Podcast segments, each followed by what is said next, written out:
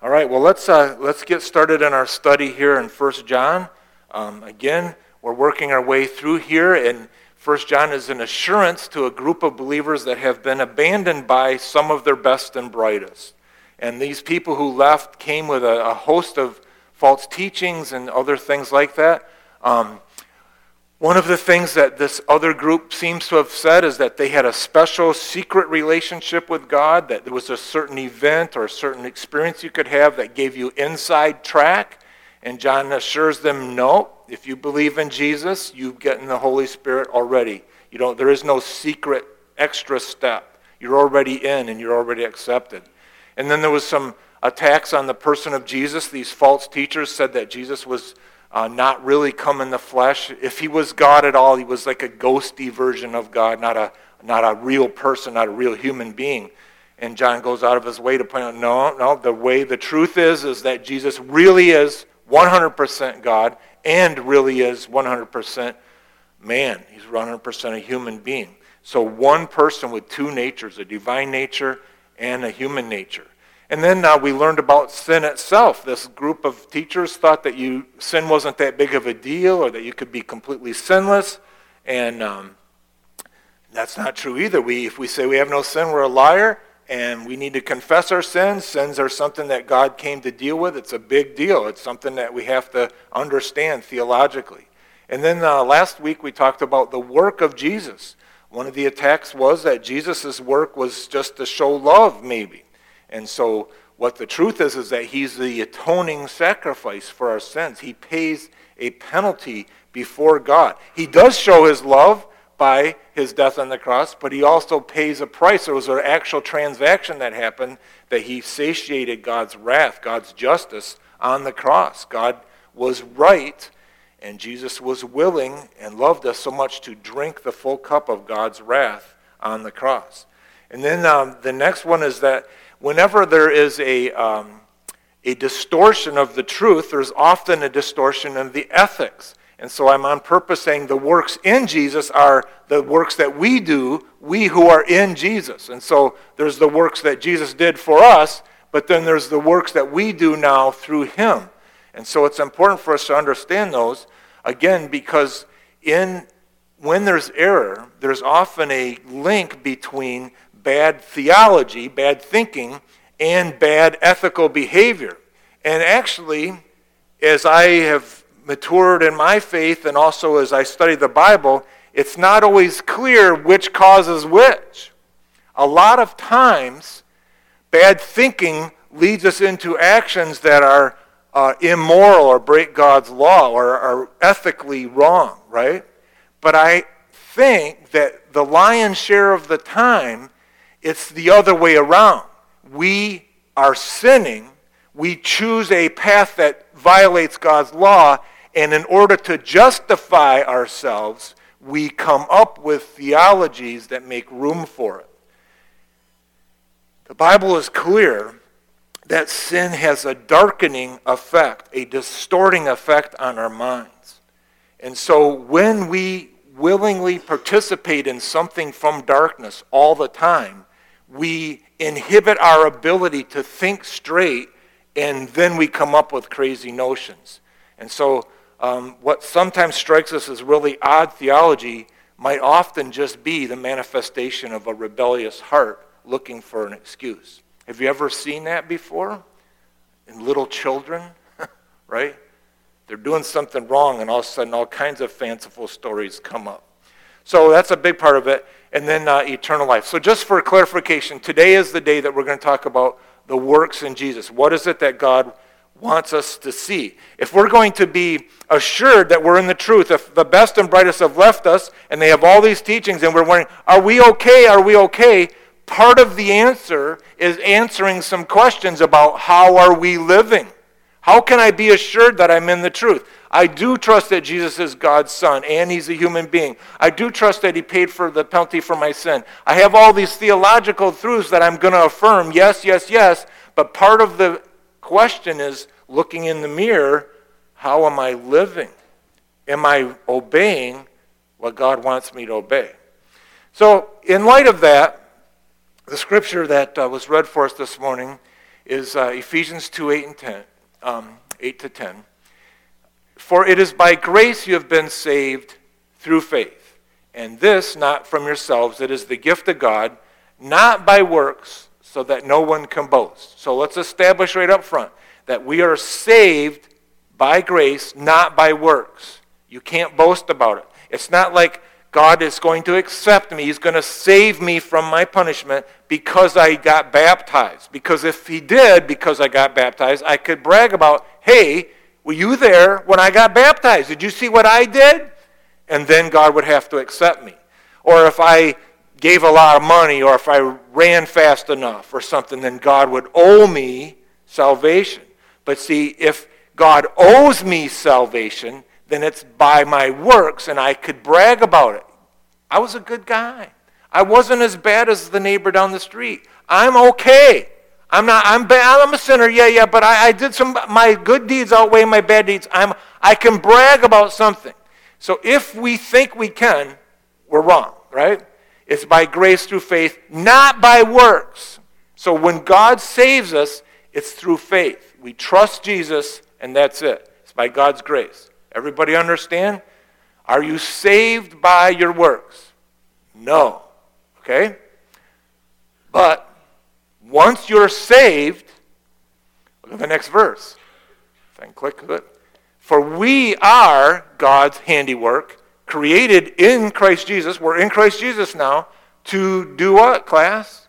To do good works, which God prepared in advance for us to do. So now that we are saved, there is an implication for our life, and we actually can, for the first time, do something that's good. All of our works prior to salvation may be uh, beneficial to mankind, but they do not merit God's favor. But once saved by the merit of the Lord Jesus alone, then we do things that please God. Not that make him love us more, not that make him um, obligated to us, not like that, but we're able to do something as a sacrifice of praise, praise to please Him. Let me use an example. My, uh, my children, when they were real little, they would draw these really awful pictures of me, like they were like a tadpole picture, you know, like a big body with a smile and then like skin, really skinny legs. I wish that my and so they were awful pictures. They weren't. I looked like a creature from another planet. But what did I do? Oh, that's not good enough. You go, go try again. I want a one. I need a. I need a perfect manifestation of my image before I'm to put that on my refrigerator. You little scoundrel. Right? Is that what I would say? uh, I didn't even think it. Right? Because I love them, and they were doing the best that they could at that stage in their growth, and I accepted it as a wonderful, beautiful, good work. God is pleased by our efforts to please Him. Not in a way that makes Him love us more. I already love my little kids.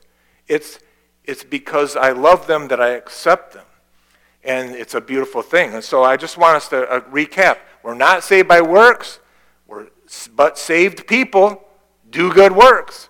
And God is pleased by our good works. It's a great thing. Isn't it exciting to know that I can actually, even in this feeble attempt to teach God's word, that at some level, I'm doing this as a sacrifice for God, for to Him, and this is a work that He judges and may actually be part of a reward for me someday. Isn't that something? That God can be pleased in my work right now. And in your work, and your participation in this service, and your kindness to one another, and all the things that happen here today. We are actually pleasing God. And we can do so by His grace. And so that's our starting point. That's the benchmark. And so before we get into the rest of it, I want us to stop and pray and, and we'll start studying. So, Father, we do thank you so much for the Lord Jesus. He has made us acceptable to you. We're so perfect in Him. And now we're learning from Him how to do the things that help your kingdom advance and, and to give you praise and glory and, and things that make you happy with us. We want to honor you. Thank you for giving us that ability and privilege. And now, as we study First John and, and we examine ourselves. Are we doing what you want us to do? Are we in? Are we safe? Are, are we, are, do we have assurance of our relationship with you? May your Spirit convict us clearly, give us clarity of thought. In Jesus' name, amen. Okay, well, let me remind you if you'd like to text me a question partway through the service, I'll try to answer them at the end. So that's my phone number. And um, here we are again. We're going to talk about the works that are in Jesus. And so, as usual, I'm going to go through the book of First John and uh, just answer questions. So, the first question is Am I walking in the light? If we need to know whether or not we're part of God's family, uh, we, are we in? Do we have assurance that we're okay, that we're in Christ? The first question we want to ask ourselves is Am I walking in the light? And so I went through the first John and looked at all the verses I could find. And so these are some examples of ones that ask this question. Here's 1 John chapter 1. This is the message that we this is the message we have heard from him and declare to you. God is light, and in him there is no darkness at all. If we claim to have fellowship with him and yet walk in darkness, we lie and do not live out the truth. But if we walk in the light, as he is in the light, we have fellowship with one another, and the blood of Jesus, his son, purifies us from all sin. Here's another one, chapter 3. No one who lives in him keeps on sinning. No one who continues to sin has either seen him or known him. So, this first question, am I walking in the light, doesn't mean we're sinless because he said we confess our sins and he forgives us our sins. But it also means that we don't continue in sin. And remember, we talked about that a few weeks ago about this attitude of just I don't care what God says, I'm still going to do my own thing. So, what does it mean to walk in the light? What is the opposite of walking in darkness? I think maybe another way to ask yourself this question is Is there anything in my life that I would hide from you? Am I, is there a secret place, a darkness that I don't want to be known? Am I sneaking around? That's a good way to think about it. Because if you're walking in the light, you're not sneaking around at all. I, um, I, uh, I, I'll give you my phone, and you can look at all of my search history, because I'm not hiding anything, because there's nothing to hide. Praise God. That's grace in my life. The other day, I was working on some stuff for church, and there was trouble with the accounting package, and I had I was on a support call with uh, QuickBooks, and they said what you need to do is purge your browsing history or clean everything out because the cache gets messed up if you understand anything. It, it helps you. Anyway, so you had to clear my cache. So I said, how do you do that again? And I was glad that I didn't know how because I didn't have to. And I went and found it, click, click, click, click, and then clear browsing history. And it took a long time because I haven't done it in my computer forever because I'm not hiding anything. I've encountered people who have very clean search histories because they're always deleting it because they're hiding things. You understand? Don't walk in darkness. I had a friend who was so caught in the darkness of pornography that he was persuaded that God had made him with those desires, and since his wife was inadequate to please him, that he was permitted to go and he was going to go and did, had no shame about it. He had made it a part of his life. Without any, he claimed to be a believer and completely bought in that he had permission to satiate the lust of his flesh through pornography. Friends, that's darkness. It's darkness. So if we are in the truth, we are in the light. And if you have darkness in your life today and have not brought that into the light and are not willing to bring it into the light and confess it before the Lord Jesus and have it taken away, then you have reason to fear that you are not in. Not because you're so strong, not because I'm so strong, but because those people who are saved by Jesus have been given his spirit, and his spirit works in us to grow and push us out of the darkness. Now, it doesn't mean we're perfect, doesn't mean we never sin, doesn't mean there haven't been darknesses in my life, but it means that Jesus will push you out of darkness. If you feel really convicted and want to make a change, then you're being pushed to the light. And so that would be a good sign. But if you're just, what a wacky guy. If you're dark like that, then I fear for your soul. So that's the first one. Am I walking in the light? The second question that we need to ask ourselves from 1 John is Am I obeying his commands? Which, in a lot of ways, is the same question, just answered a different way. But it's a little bit different. What are God's commands? So look at what 1 John says. We know that we have come to know him if we keep his commands. Just like, what are Jesus' commands? Off the top of my head, I can think of, well, love one another. Those are some key command, new commands. But Jesus uh, ratified or verified the commands of the Old Testament. The simplest ones being the Ten Commandments, right? Honoring the Lord your God with um, not having idols and not misusing his name and honoring your mother and father. Jesus reinforced that one. And then Jesus clarified what Sabbath was. It wasn't this man made thing, it was a way to rest and stuff. And so God, Jesus redefines the Sabbath. But he says, do not steal, do not lie, do not commit adultery. Do not um, covet in your heart, right? Do not bear false witness. I think I said that one already. I said lie, right? Am I missing one? Kill, do not murder, right? There's a no. And So Jesus says, hey, if you hate your brother, that's murder on the inside. And so the commandments are pretty straightforward. They're not that tricky to figure out. And so the question is, are we, are, is our posture, is our life like, are we characterized by those who basically want to obey the Ten Commandments. That's basically it. So we know that we have come to know him if we keep his commands. Those who say, I know him, but do not do what he commands are liars, and the truth is not in them. So you can't say, I know him, and then live in an adulterous relationship, and say, I know him, I follow Jesus, and then it doesn't, it doesn't compute. It doesn't work.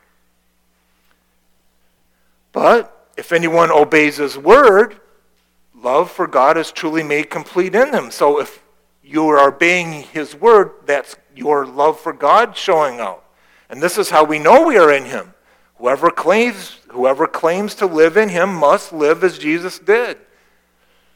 So if you are a, um, if you want to be assured of your faith, you're going to look more and more like Jesus the more you live, the longer you live. If you're following it, it does it just like that little picture that my you know three-year-old drew for me on the refrigerator.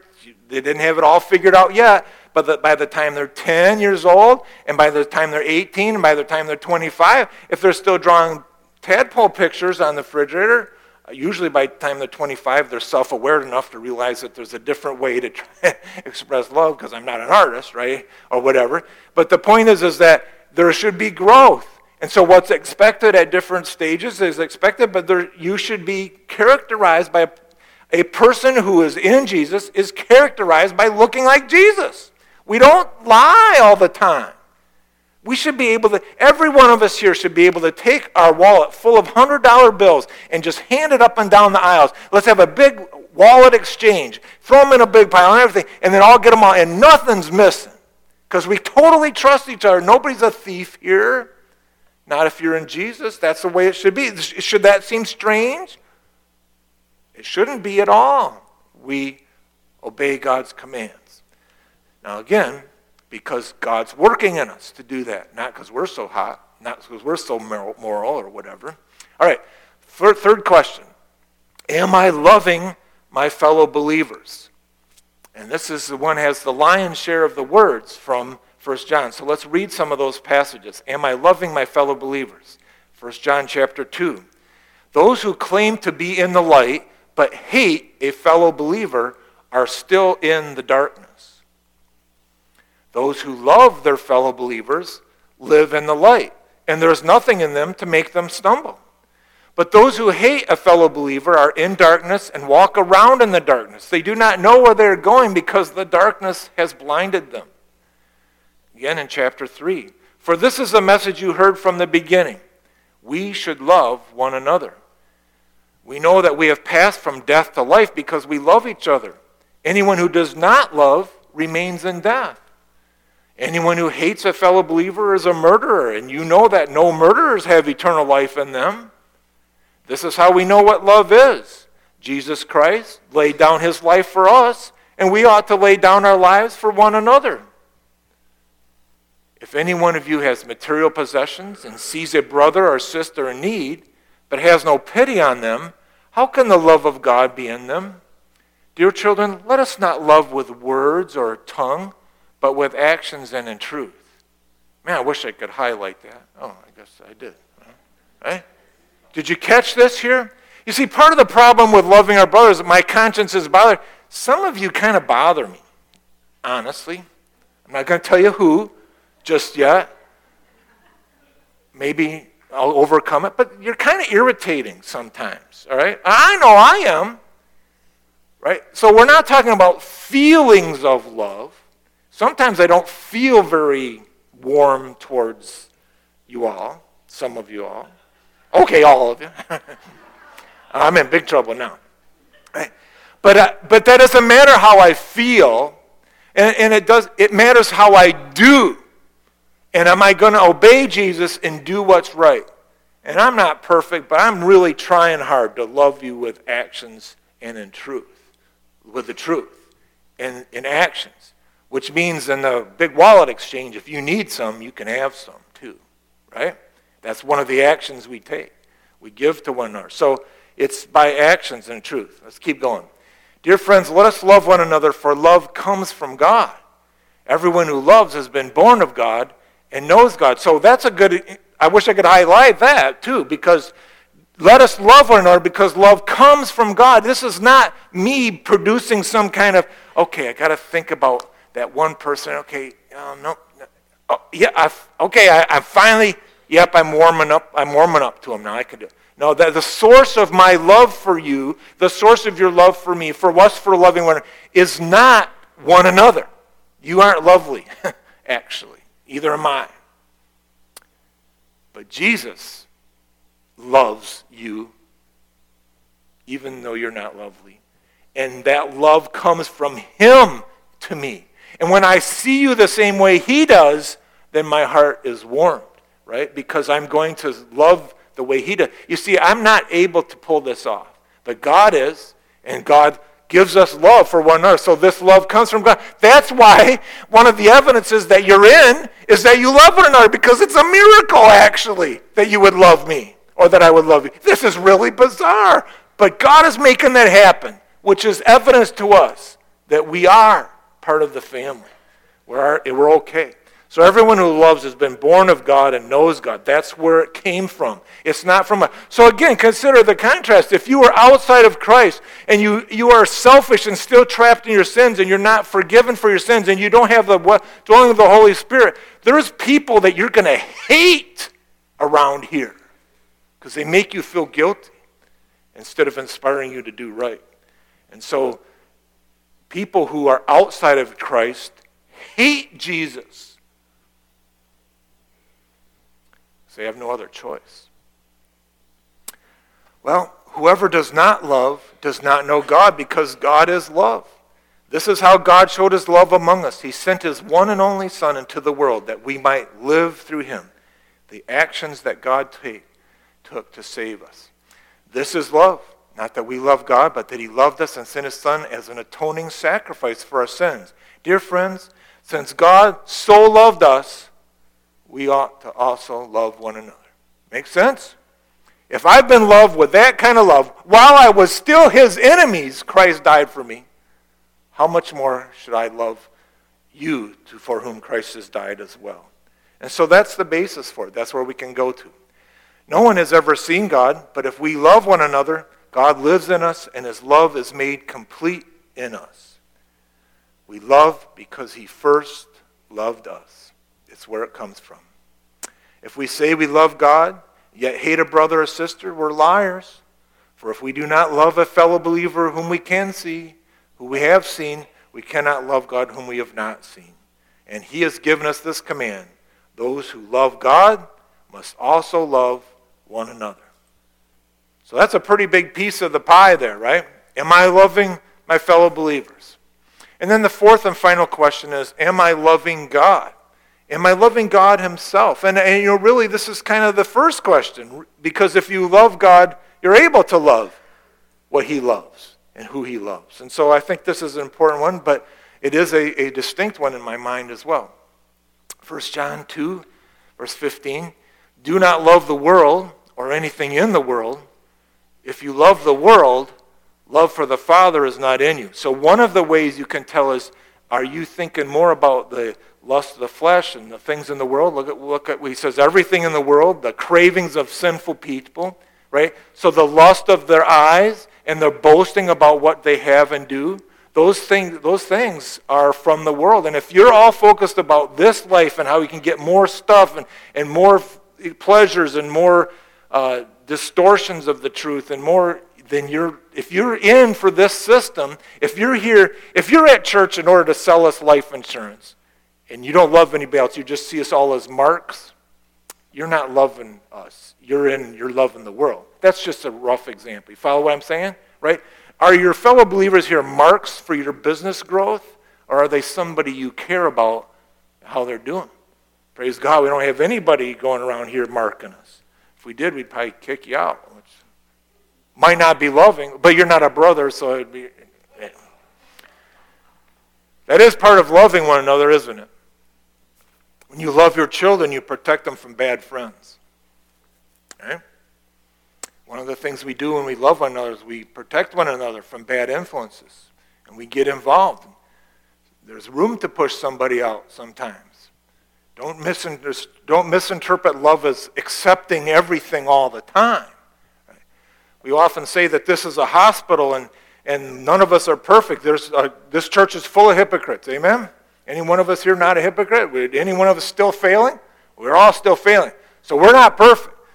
But the doctor is. But one of the things the doctor does is he's got some codes of ethics about how we behave in the hallways of this hospital. And if you're doing bad things to other patients, we're obligated to push you out or clean it up. You're not allowed to do bad things in the hospital. You're not allowed to hurt people because this is God's family. And so don't misinterpret love as accepting everything. No, that's, that's just, I don't know what that's called. But love is, tells the truth in love. We can't avoid the truth parts either. All right. The world and its desires pass away, but whoever does the will of God lives forever. And look at this one, 1 John chapter 5. Everyone who believes that Jesus is the Messiah is born of God. And everyone who loves the Father loves the child as well. So part of how I know I love the Father, uh, uh the question is, am I loving God? I know I love the Father because I love his children. Right? This is how we know that we love the children of God.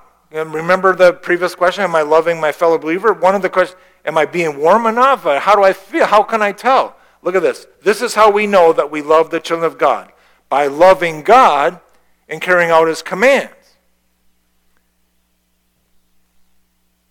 The way that I know that I love you as a child of God is that I love God and carry out his commands. Interesting. If I am obeying the Ten Commandments as best as I can, if I'm obeying the instructions of Jesus, that's how I love my neighbor. Because I'm not going to steal from you. I'm not going to lie from you. I'm not going to steal your wife. I'm not going to um, misuse God's name in your presence. I'm not going to covet over your possessions. I'm going to be glad for you when God prospers you, right? So the way that I know I can love you is that I'm loving God by keeping his commandments. And in fact, this is love for God is to keep his commandments. There's a, there's a the whole thing fits all in this verse, doesn't it? If I how do I know I'm loving God? Because I level best. I'm doing what he wants me to do. And if there's a clear, if you can come out and say, John, remember this, this, and you point out where I'm disobeying, I'm going to say, thanks for letting me know I was blind to that spot. I had a blind spot. I need to change. I got to repent and do what God wants me to do because I love God. He's the greatest treasure of my life. By God's grace. The Lord Jesus has saved my soul. And I can love him by obeying his commands. If he tells me to go, I go. And that's how I can have any confidence at all that I can love you, is because I'm trying my best to be a follower of Jesus. You follow? It all works. And I have confidence because of God's work in my life. And his commands are not burdensome. By the way, this isn't a whole bunch of rules. This isn't a whole bunch of nasty, difficult things. They're gifts to us. They're gracious. Right on the verse that follows. And his commands are not burdensome, for everyone born of God overcomes the world. And this is the victory that has overcome the world. Even our faith, right? Trusting in Jesus and his gift of grace to our lives. It's not my good works that earns anything with God. It's that he, through faith, gives me grace and I can overcome the world. I can survive this whole thing. His commands are gracious and loving. Isn't that true? When a parent keeps his children from running out into traffic, is that a burdensome command? No, it's a loving command. The blessings of obedience are way better than the temporary and fleeting pleasures of sin for a moment. And so it's a good thing to trust in Jesus. All right, well, those are the questions that we have to ask, and I don't know if anybody answered any questions.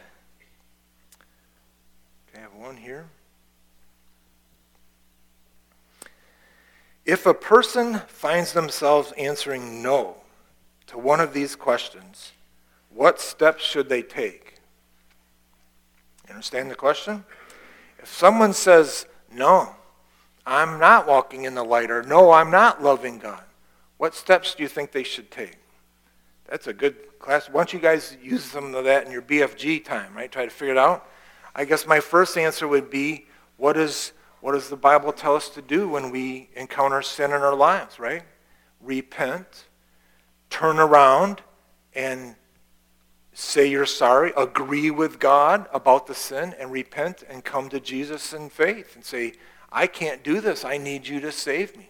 So that I, it might be an indication you need to be saved. If you're a believer, it's a strong indication you need to repent of a blind spot in your life. You want to be aligned with the truth.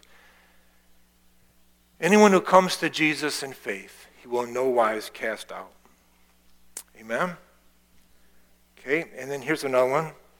Um, there's irony in today's world. Often believers are the one who hurt others, and often non-believers who love others more. And that's a true statement, isn't it? We have a we are guilty of having been given the high ethical commands of Jesus to love one another it's ironic that within those who call themselves believers are some of the most vicious and hateful actions you'll ever encounter.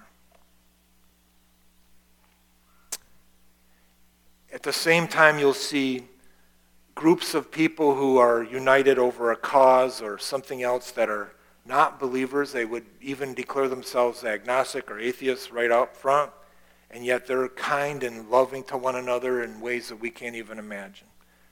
I think in some ways uh, we as a church could learn a lot from the hospitality given by others who don't claim the name of Jesus at all to one another. So that is an ironic problem, isn't it?